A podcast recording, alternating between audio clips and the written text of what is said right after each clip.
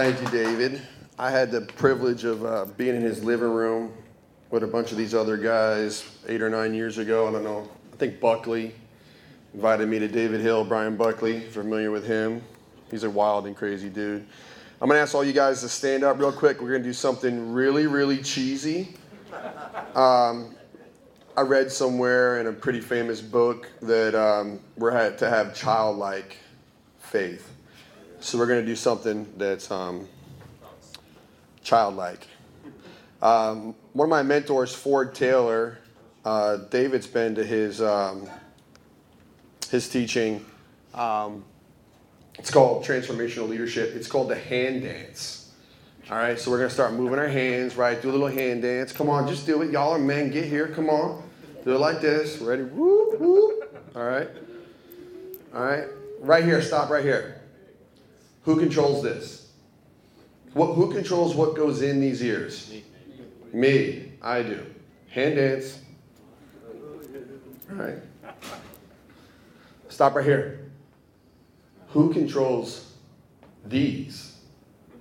I do. What are you looking at? Right? Hand dance. All right, here we go. Right here. Who controls your heart? You do, right? To a degree, right? How you feel, your emotions, right? The things that you let affect your heart, the things you let into your heart, who controls that? Come on. I do. All right, hand dance. Last one right here. This is probably the most important one of all. Boom. Your tongue, right? What comes out of your mouth? Y'all can sit down. Thank you. Shout out to Ford Taylor, Transformation Leadership. So I know that, uh, you know, little Simon says in a spiritual version, um, but it's important because I think at the end of the day, as men, we sometimes uh, take for granted that uh, the influence you have, the people that are looking or wa- watching what you're doing. I got little kids, so it's something that's like always on the top of my mind. Um, I've got staff and employees, and and uh, you know we sometimes allow ourselves to be overwhelmed by the things of life or the things of the world, but at the end of the day, God, through the power of the Holy Spirit, gave us the ability to ultimately filter, you know, what's going on in our hearts in our minds, in our ears. So I'm going to jump into a little bit of Ecclesiastes. Um, had anybody ever read Ecclesiastes? Is, is anybody actually participating uh, throughout these months? Yeah, a few of you. Yeah. Ecclesiastes is challenging. Um, but fortunately, praise God, David gave me chapter 6, which is only like three paragraphs, 12 verses. Boom. And uh, I apologize right now. You know, you guys, you got the Saint last month, you got, you know, Pat Williams next month, and you got me for June. So, only by the grace of God. Hopefully, there's something in here for somebody in this room. So we're going to start off with a little bit of overview and theme. I love it. I rebuke Satan in the name of Jesus. Technology is not working. All right? I, where's Geetha? I knew this was going to happen. I said it this morning. Come on. All right. Well, I don't know what to do. I'm at a loss. Where's my wife? She does all the technology in my house. Hold on, help's coming. Help's coming. You want to talk, I'll play around with it. Yeah, see if you can get that working. Right. So, I wanted to take a minute to kind of just do a little overview on Ecclesiastes because it, it is it can be confusing. I mean, if you haven't read the book before, I mean, there's just, it, it's part of the wisdom uh, literature of the Bible. Um, so there's a ton of wisdom in it, but when you read it, it is probably as confusing as all get out. At least it is for me. Thank you, bro. So, booyah, little round of applause because I can't do that. So the author, author of Ecclesiastes intent. So the author, even of, even in and of itself, is something that's de- debated, you know, in, in, from a theological realm. Uh, whether it's King Solomon or not, it just depends on, you know, where you're at and, and you know what you read. Uh, but I, I, I, choose to believe it's Solomon. Um, but the whole intent is really just to impart wisdom and knowledge to the people of God. So I've got four slides I'm going to go through real quick, and then I'm going to give you some real world life application um, for where I've seen the Holy Spirit use some of these principles in my life. Um, the Bible, in and of itself, is to impart wisdom and knowledge, right, to the people of God. But it's very interesting. It's the people of God. Okay? Uh, the necessity of fearing God in a fallen, frequently confusing, and frustrating world. I think we can all agree that's a really accurate statement, right? I mean, it's a fallen world. I mean, people are confused. Uh, LGBTQ, XYZ. I mean, it's right? We're, we're, in a world where there's a lot of confusion, right? Uh, truth. Uh, define it. It's up to you. What, what, does truth mean to you? What, you know, what, what do you, you know, what do you believe in? Uh, remaining faithful and trusting God when we do not have the capacity to understand what He is doing and why. Um, I think that's pretty fascinating. you know, the peace that supersedes understanding is beyond comprehension. I think for a lot of us, uh, especially for men and for me in particular, uh, remaining faithful and trusting God when you do not understand why things are happening in your life is, is probably you know one of the hardest things. And I don't think we ever really truly understand what that looks like um, in the moment, right? Uh, it's always you know hindsight's 2020. I, I love cliches and metaphors and makes me sound smart. But um, so, you know, biblical perspective, right? Life is a journey that requires constant reflection on the past, present, and future. Uh, we'll dive into that a little bit more uh, as I share a little bit of some testimony. Um, David gives me chapter six. I'm thankful, as I mentioned, it's only 12 verses, but it, it's the futility of life, right? Uh, fascinating uh, there's a synonym that's often used throughout Ecclesiastes. It's actually the most prevalent instance throughout the entire book. Uh, a synonym for, for futility is vanity. 38 times it appears in the book of Ecclesiastes. That's 50% of all of the times it's referenced in the entire uh, Old Testament is in Ecclesiastes. So there's something that the teacher is trying to teach us, right? The author is trying to teach us uh, about vanity. So, real quick, I'm going to break out a definition for you on vanity according to our friend Webster. So, excessive pride in or ad- admiration of one's own appearance or achievements, conceit, narcissism, self love, self admiration, self regard, self absorption. So, vanity, I think a lot, at least for me, we, we, we tend to think of it in terms of appearance.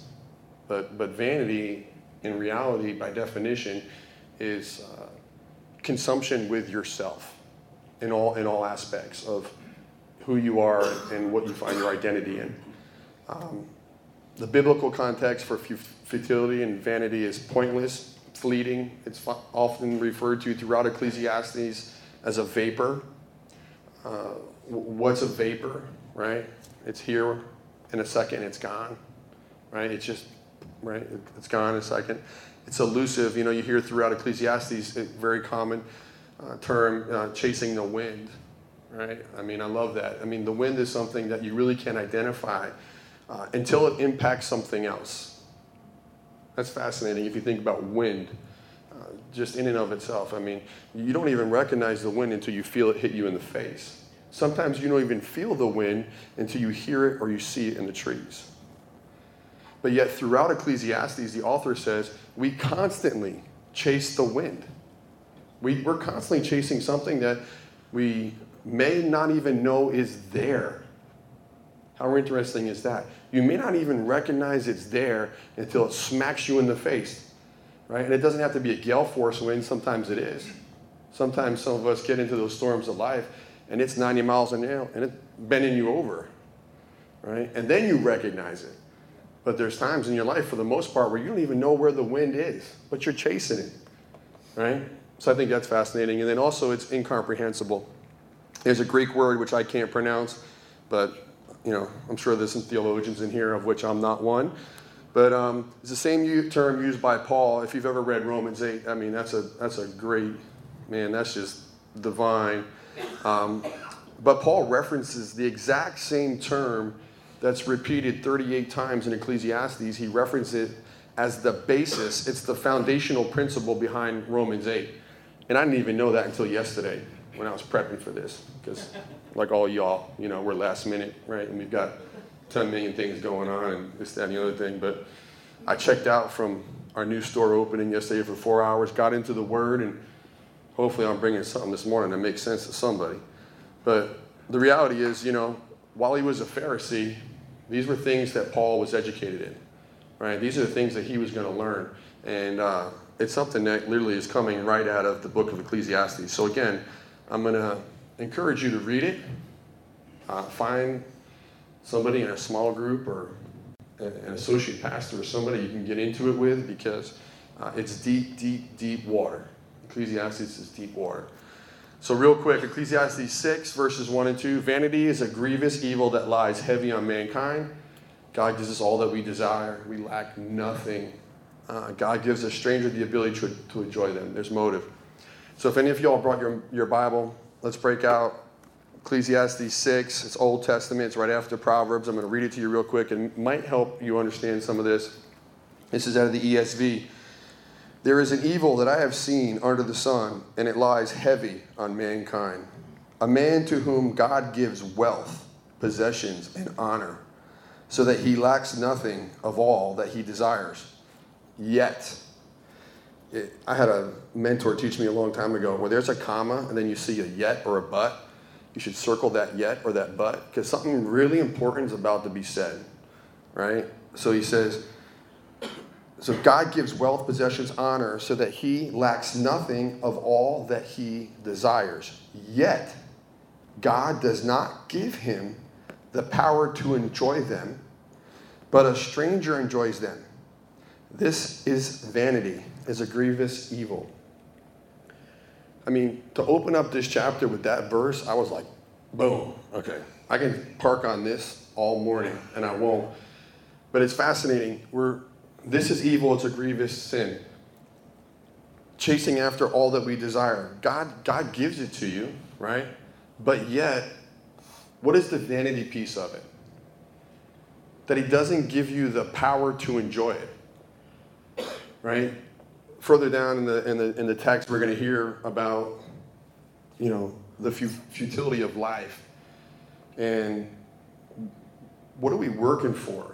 What are we striving for? I mean, God gives us the ability to create wealth, right? To have possessions, to have influence, to have all these things, but yet He gives the power to somebody else to enjoy.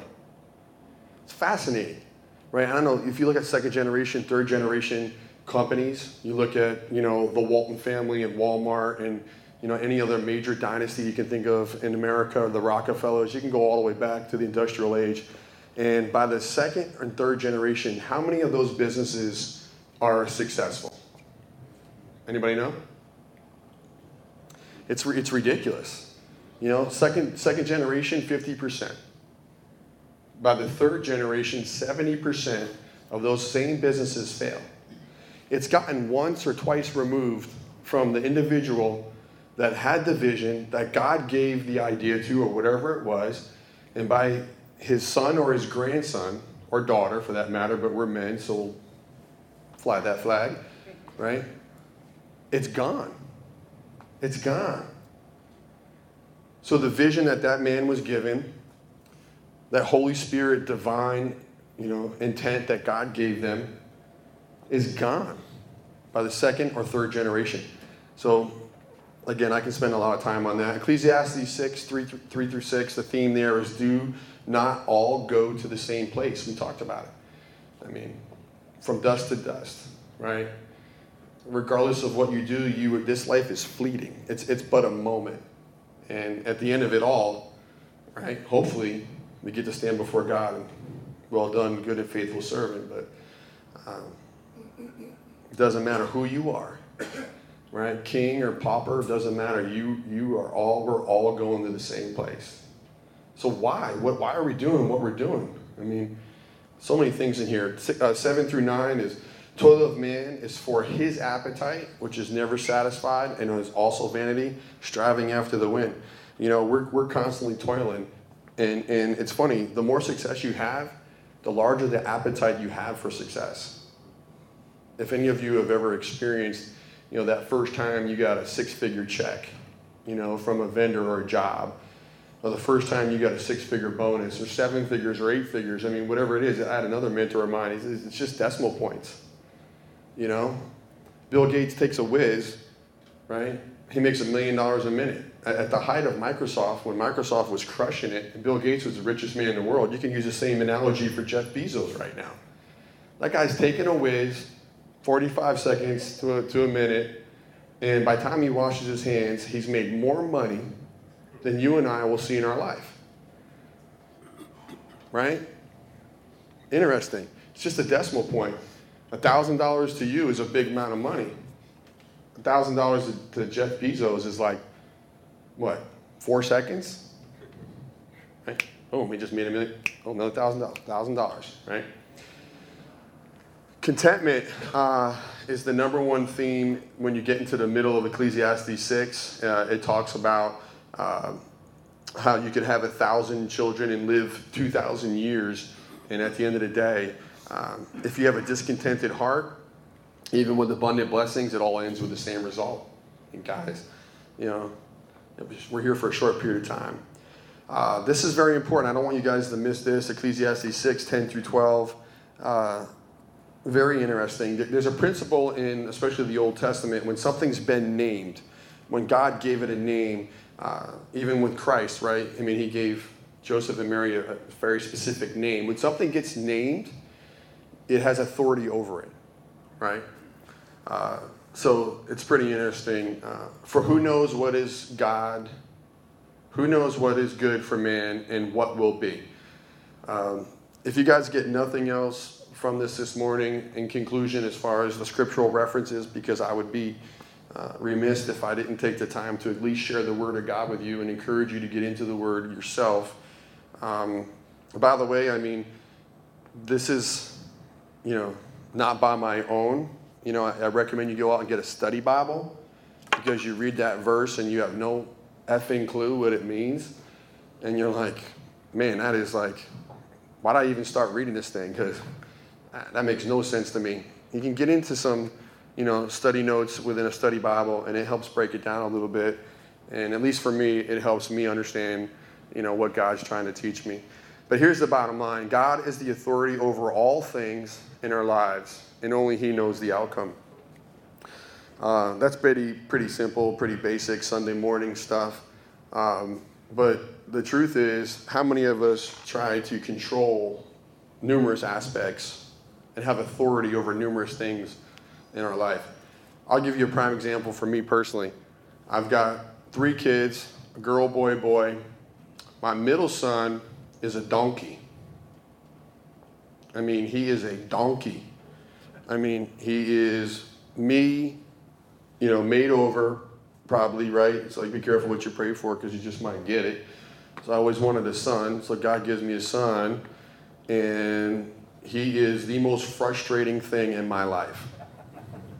Right? I mean, some of us have older kids, and, and, and you've got the prodigal in your life, and I pray every day the shed blood of Jesus over Luke because, I mean, I just, man, I just don't want him to, to walk out what I walked out in my life and in my journey. And I just want to spare him, like we all do as good fathers, from some of the mistakes that I made. Um, but he might have to go through that. You know why? Because he's a donkey, right? And he's stubborn. And he's, you know, totally self absorbed. I mean, you can see so many traits in your kids uh, that are scary. Um, so, a couple of things I want to share with you guys that are going to transition into into testimony. Really, come back to uh, my early life as a uh, as a businessman. I, I, I did not grow up with a lot. I'm a first generation believer. I got saved in August of 2005, uh, reading The Purpose Driven Life that my father in law gave me uh, two years prior to me marrying his daughter when I was a pagan. I mean, not a very good representation of uh, God's creation, I guess. But uh, still shocked that my father in law let me marry his daughter. And um, it was through my father in law and through that book that he gave me um, that I ultimately got introduced to the Lord. And it was a baptism through fire. I prayed to receive Christ. I was on my front porch, I'll never forget it. And I was just weeping. I felt fire. I felt heat. You know, I was sweating. And uh, I was on my face. I was crying out to the Lord. And, and, and uh, it, was, it was incredible. You know, I mean, it was life changing. And um, what's fascinating is, is being a donkey, I still continued over the next two years to, to live one foot in the world and one foot in my walk. Because I was a baby. I mean, I was 27 when I got saved, and um, I didn't, I didn't really know what it meant, but I did have some good mentors in my life, and I was getting into the Word, and, and I was on fire. I mean, I was on fire. I was in five or six Bible studies, of which one was David Hill's in his house, little thing called Iron Man of God, and Dream Builders, and, and all these other. I, would, I was just searching after places where I could go hear the word and, and, and be taught the word because I wanted to know. But even with all that, I was still torn. I was still living one foot in and one foot out. And the reason being is I launched a company in 2005, it was my first business. My uncle had come up with a little widget uh, he called the pin knocker. And uh, he's from Missouri. He was a master carpenter. And um, I told him, hey, if we can get a patent, I'll move to Florida and I'll take this thing to market. So sure enough, I paid for it. It's about twelve thousand dollars. I was working in New York City at the time, and um, I moved to Florida with no job, but I was going to pursue bringing this product to market. I ultimately renamed it, trademarked it, the Hinge Helper. Uh, did an as seen on TV, took a second mortgage on my house, went out and got investors, did all this crazy stuff. Some of you guys were actually walking with me at that time back then, Alex and Josh in particular. Um, and I thought, you know, we were going to hit the big time. And we did, uh, contractually. I ended up ultimately selling the rights to the U.S. patent 6308390B1 uh, in February of 2007. And I sold it, sold it to a publicly traded company called Cirtran, C I R T, on the NASDAQ at the time, uh, publicly traded out of West Valley City, Utah. Um, anybody ever heard of the ab roller? That was uh. That was a $600 million product, right? Just, just, that, just on TV, 600 million, not counting any future retail sales. One of the most successful as seen on TV uh, campaigns in the history of that entire direct response TV model. So these are pretty good guys, right? I mean, divine appointment. I'm a big divine appointment guy in my theology, uh, Calvinistic to a degree, I guess. Uh, but what's fascinating is God had another plan. Um, when I sold it to them, it was a $22 million contract. I'm 28 years old, and I just sold my patent for $22 million. And I'm like, jackpot. Told y'all I was going to be a millionaire before I turned 30. Boom. Well, God had a completely different plan. In 2007, uh, was an interesting time, right? I mean, historically, that's an unbelievable thing, right? 2007, 2008 is just the Great Recession.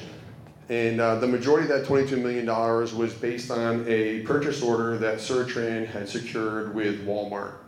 And it was an 1,800 store distribution deal. Uh, our performance criteria was uh, 10 units per store per week, about 18,000 hinge helpers per week, 72,000 a month, uh, which equated to about half a million dollar royalty checks every 90 days. Boom. I'm going to get half a million dollars every 90 days. And I'm going to sit back on the beach with my butt in the sand and a drink in my hand. Because I'm still living like this, right? And I'm praising God. Thank you, Jesus. You know? I just hit the lottery. And the reality is, is that as I've shared in other situations with my testimony, God really broke me into 22 million pieces.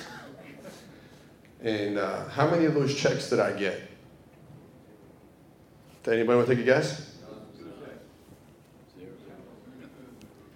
Yeah, from a hero to a zero, like that.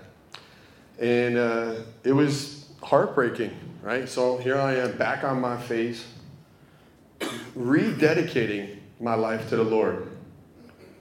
Where did I screw up? Where did I go wrong? In my heart. Right? In my heart. I, I, I had lost that fire.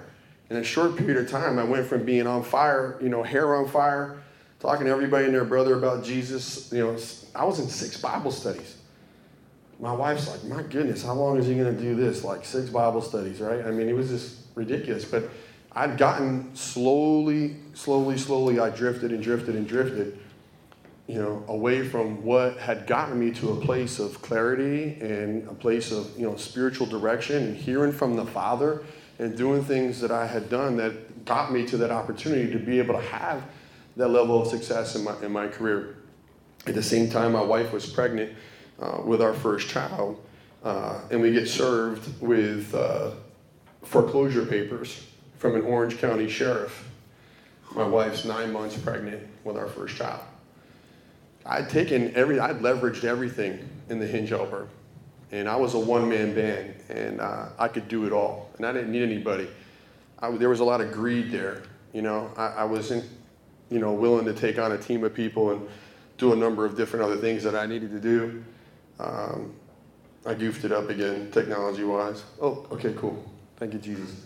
So I made a prayer, I made a commitment. When I, when I got down on my face and I prayed to God and I said, Lord, um, if you ever give me the opportunity to run another business, if you ever give me the chance to, to be a CEO, uh, I'm going to dedicate it to you. I'm going to give everything that that business has to you. And funny how God works. You know, be careful what you pray for. You just might get it. And uh, he spoke to me about 3 o'clock in the morning.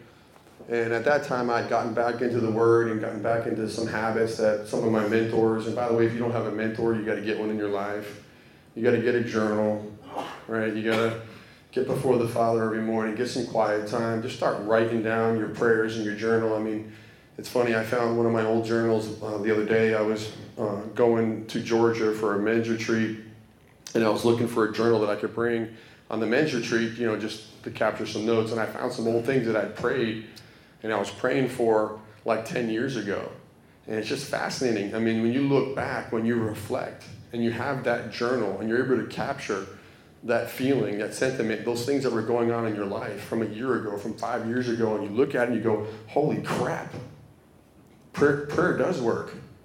I mean, he answered that, he answered that oh my gosh, I can't believe that worked out the way that, you know what I mean? And you just reflect back on where you were, you know, in your life, and you can see God's hand. And, and I mean, just how He's weaving things in your life, the tapestry of, of God's hand in your life. I mean, but you only can see it if you're capturing that, right? Because you lose it. You lose thought. You lose that, that, that reality of it because you're so caught up in what you're dealing with today. You forget where you were last week, last month, two weeks ago, two years ago, and what God has done in your life and, and you know in the past. So God gives me this. I'm praying for a name. He gives me Adino. At the time, I was going to a church which was preaching out of the NASB. It's the only place it appears. It's in uh, 2 Samuel chapter 23, verse 8. And it's the story of David's mighty men. And David was the greatest king, right? Well, the greatest warrior right? One of the greatest generals in the history of mankind.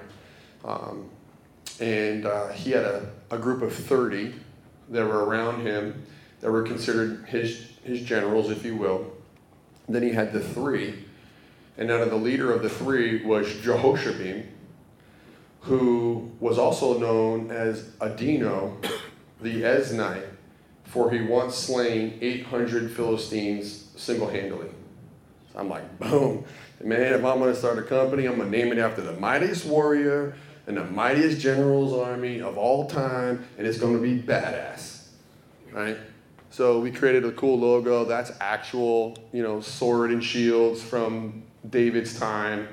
Uh, I got some blood on the blades, which you can't see because, you know, heads got to get chopped off when you're doing war, when you're doing battle. Um, but God told me uh, that our restaurants were going to be churches. And I'm like, what does that mean? And uh, this is what it means. You know, he gave me the mission statement, you know, demonstrate the love of God through the example of Jesus Christ, right? Every guest, co worker, you know, every time or through a meal we serve. I mean, just like, wow, that's really starting to unpack that. And then uh, he gave me this acronym for Christ, you know, character, hospitality, respect, integrity, service, trust. And again, then he gave me the verses to go with them. And I'm telling you, if you've ever had a download from the Holy Spirit at 3 o'clock in the morning, uh, it usually doesn't involve punctuation, right? Or grammar. At least for me, I was just like, and then ultimately, this is what was born out of that. Um, but this is our corporate ethos that hangs up in every one of our restaurants. And what I want to share with you guys this morning is um, those of you that are in business or those of you that are in leadership, uh, if you're intentional and you pursue God and you ask God to step into what you're doing in your career or in your business, He, he will. He will. If you dedicate it to Him and you stop chasing the fleeting things of life, success, titles, uh, possessions, wealth, uh, and you actually do things to give God the glory, uh, He will honor that. I mean, God will honor that. So, just a slight example. I know my time's running down here. Um, I've got about 250 employees in the BurgerFi portfolio. I've got a full time chaplain who sits on our executive team. We pay his salary. All he does is bounce around from location to location. Uh, in the last 24 months, out of 250 employees, we've had 160 salvations. Yeah. So, God, God's starting to demonstrate, you know, what that looks like. I had this all teed up this morning at 5:45, but this is my actual handbook. One of my um, mentors, one of my, my dear brothers in the Lord, is Randy Alligood. Uh, he sits on my board of advisors. He's our lead counsel. And uh, I said, I said, Randy, God told me uh, that the restaurants are going to be churches. Uh, this is my attorney and uh, we're going to preach the gospel in the restaurants. We're going to open up in prayer uh, every day at every single shift lead, right? We're going to pray. And we're going to openly pray in the restaurants. Another thing God gave me, which I think is fascinating, he, he, we call it Trojan horse ministry. And you think about the Trojan horse and the history uh, and how they had success and why it's documented, you know, throughout military strategy, right? I mean, it was military strategy. I mean, it actually happened, right? What did they do? They built an idol, the Trojan horse, right? They built a trap door in the back of it that they could load some some Delta Force guys in, right? Some special operators in, and they wheeled it right into the enemy camp. Why? because they bowed down before their idol. They thought it was the manifestation of their God, right? Incarnate. So they allowed it into their camp, and then ultimately we know what happened. The back door drops and they cut some heads off, right? And they win. Well, we cut heads off every day in the restaurant business because the restaurant business is a dark place, okay? I've got dozens of felons. I've got people that are dealing with all types of substance abuse and addiction. I've got the entire gamut of the LGQ2BXYZ, and we love them. And I want them. If you're a believer, don't come work for me. Seriously. I'd rather have a full blown lesbian with him, living with her partner with three kids running my restaurant. You're letting the devil into your business. Nope. They ain't going to church on Sunday. Guess what? She comes to work five days a week, 50 hours a week. She hears about the gospel. She gets loved on. We don't beat her over the head with a Bible. We just love her. Kid needs glasses? No problem, Lori. We got you. We're here for you. Last time I checked, that's what Jesus did. Right? He, He went to the marketplace and met people where they were. Who condemned him? The religious people of their day. We have an opportunity with our restaurants to go into the enemy's camp every single day and slay dragons, slay demons, free people from bondage, eradicate all of the darkness. We are taking dominion every time we open a restaurant. We're taking dominion in that marketplace. We're taking back ground for the kingdom, right? How? By loving on them. Love God, love people. The two greatest commandments. All the other rest is bullshit. Part of my French. Buckley and I just came back from a little elite warrior weekend, and there was a pastor who was dropping bombs, F bombs, and I was like, Whoop. so, but I mean, that's the truth. I mean, I, I love the church. The church is the, is the bride of Christ. We are the church. This is church. When you go to your place of business, have some church. Don't be afraid to talk to people about your faith. It's all good. Use an opportunity when somebody asks you a question, you make it an opportunity. Be intentional. Understand that everything is a divine appointment. There are no accidents in life, there are no coincidences. Every single opportunity, every conversation you have is an opportunity to influence somebody with the love of Christ. Just love on them. I don't judge you. You know why? Because I hated to be judged. Don't judge me. I'll crack you in the mouth. I used to. But you know what I'm saying? So Randy came up with something real quick. It's a sentence. I don't even know how many words it is. It's one sentence, and I apologize. Everything's garbled, but I understand. Oh. I rebuke Satan. Gosh dang it. That is super annoying. All right, anyway, it basically says, um, is it back on? All right, good. It basically says, I understand that Adino LLC is a faith based business and managed using biblical principles. That's it. All liability covered. We're talking about Jesus. All right. Last but not least, I mean, some of the things that God continues to do, continues to show me, and my time's wrapping up. I appreciate y'all's patience. We just lost, launched Humble. So with BurgerFi, I'm a franchisee. I'm an area developer. So I have no influence over that crazy pagan brand because it is a pagan brand. But God honors ministry. People are getting saved. People are getting rocked. Even under the flag of a pagan brand, we're doing ministry. Right? And they ask us, how do you have the lowest turnover? How do you have 24% same store growth last year? How are you doing what you're doing? Transformational leadership, being intentional with sharing the gospel, no cussing in my restaurants, right? I'm going to show you something here in a little bit called the social covenant. Actually, let me show you that real quick before, because I kind of got off track here a little bit. Um, the last thing is the social covenant. So this is from Transformational Leadership, and basically it, just outlines how we're going to treat each other. Every employee in the whole restaurant signs it. Uh, and again, this is not my document. Ford Taylor created this Transformational Leadership. Uh, David went through the same training. We put all of our managers through it, all of our supervisors.